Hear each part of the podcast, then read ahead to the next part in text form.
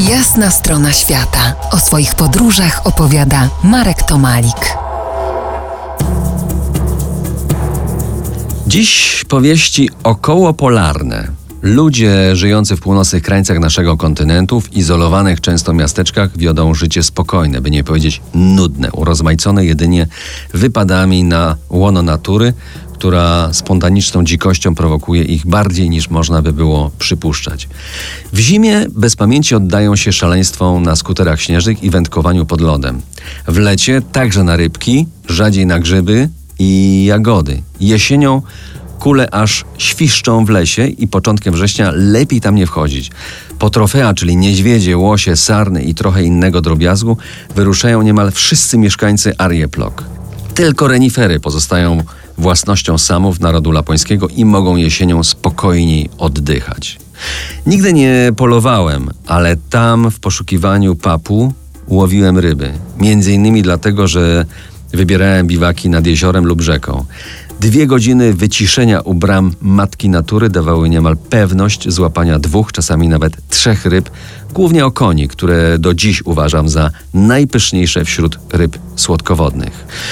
Kurt, ten od warsztatu samochodowego, moje zainteresowanie wędkowaniem szybko przekuł w propozycję wspólnego wypadu na norweskie fiordy.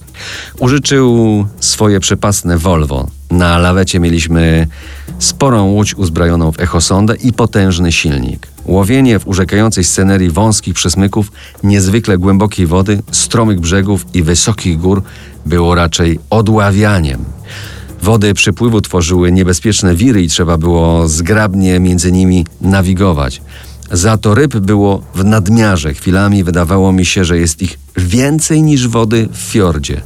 Nigdy wcześniej i nigdy później czegoś takiego nie widziałem. W ciągu trzech godzin przypływu mieliśmy kilka wiader śledzi, które nasz po szwedzku nazywają się sil, i kilka dorodnych sztuk dorsza. Te po szwedzku torsk. Szwedzi rzadko smażą ryby. Wolą gotowane według niezwykle skomplikowanego przepisu. Otóż wypatroszoną rybę gotuje się przez 15 minut w lekko osolonej wodzie. Po ściągnięciu z ognia dobrze rybę zostawić na kolejne 15 minut w naczyniu, aby naciągnęła solą i natychmiast ją zjeść. Satysfakcja gwarantowana. Gotowane mięso jest jeszcze bardziej delikatne niż smażone i tak naprawdę smaczniejsze. Trzeba jednak pokonać własne uprzedzenia. Za tydzień bez uprzedzeń zabiorę Was na kilka chwil do mojej małej ojczyzny, do ziemi żywieckiej. To była jasna strona świata w RMF Classic.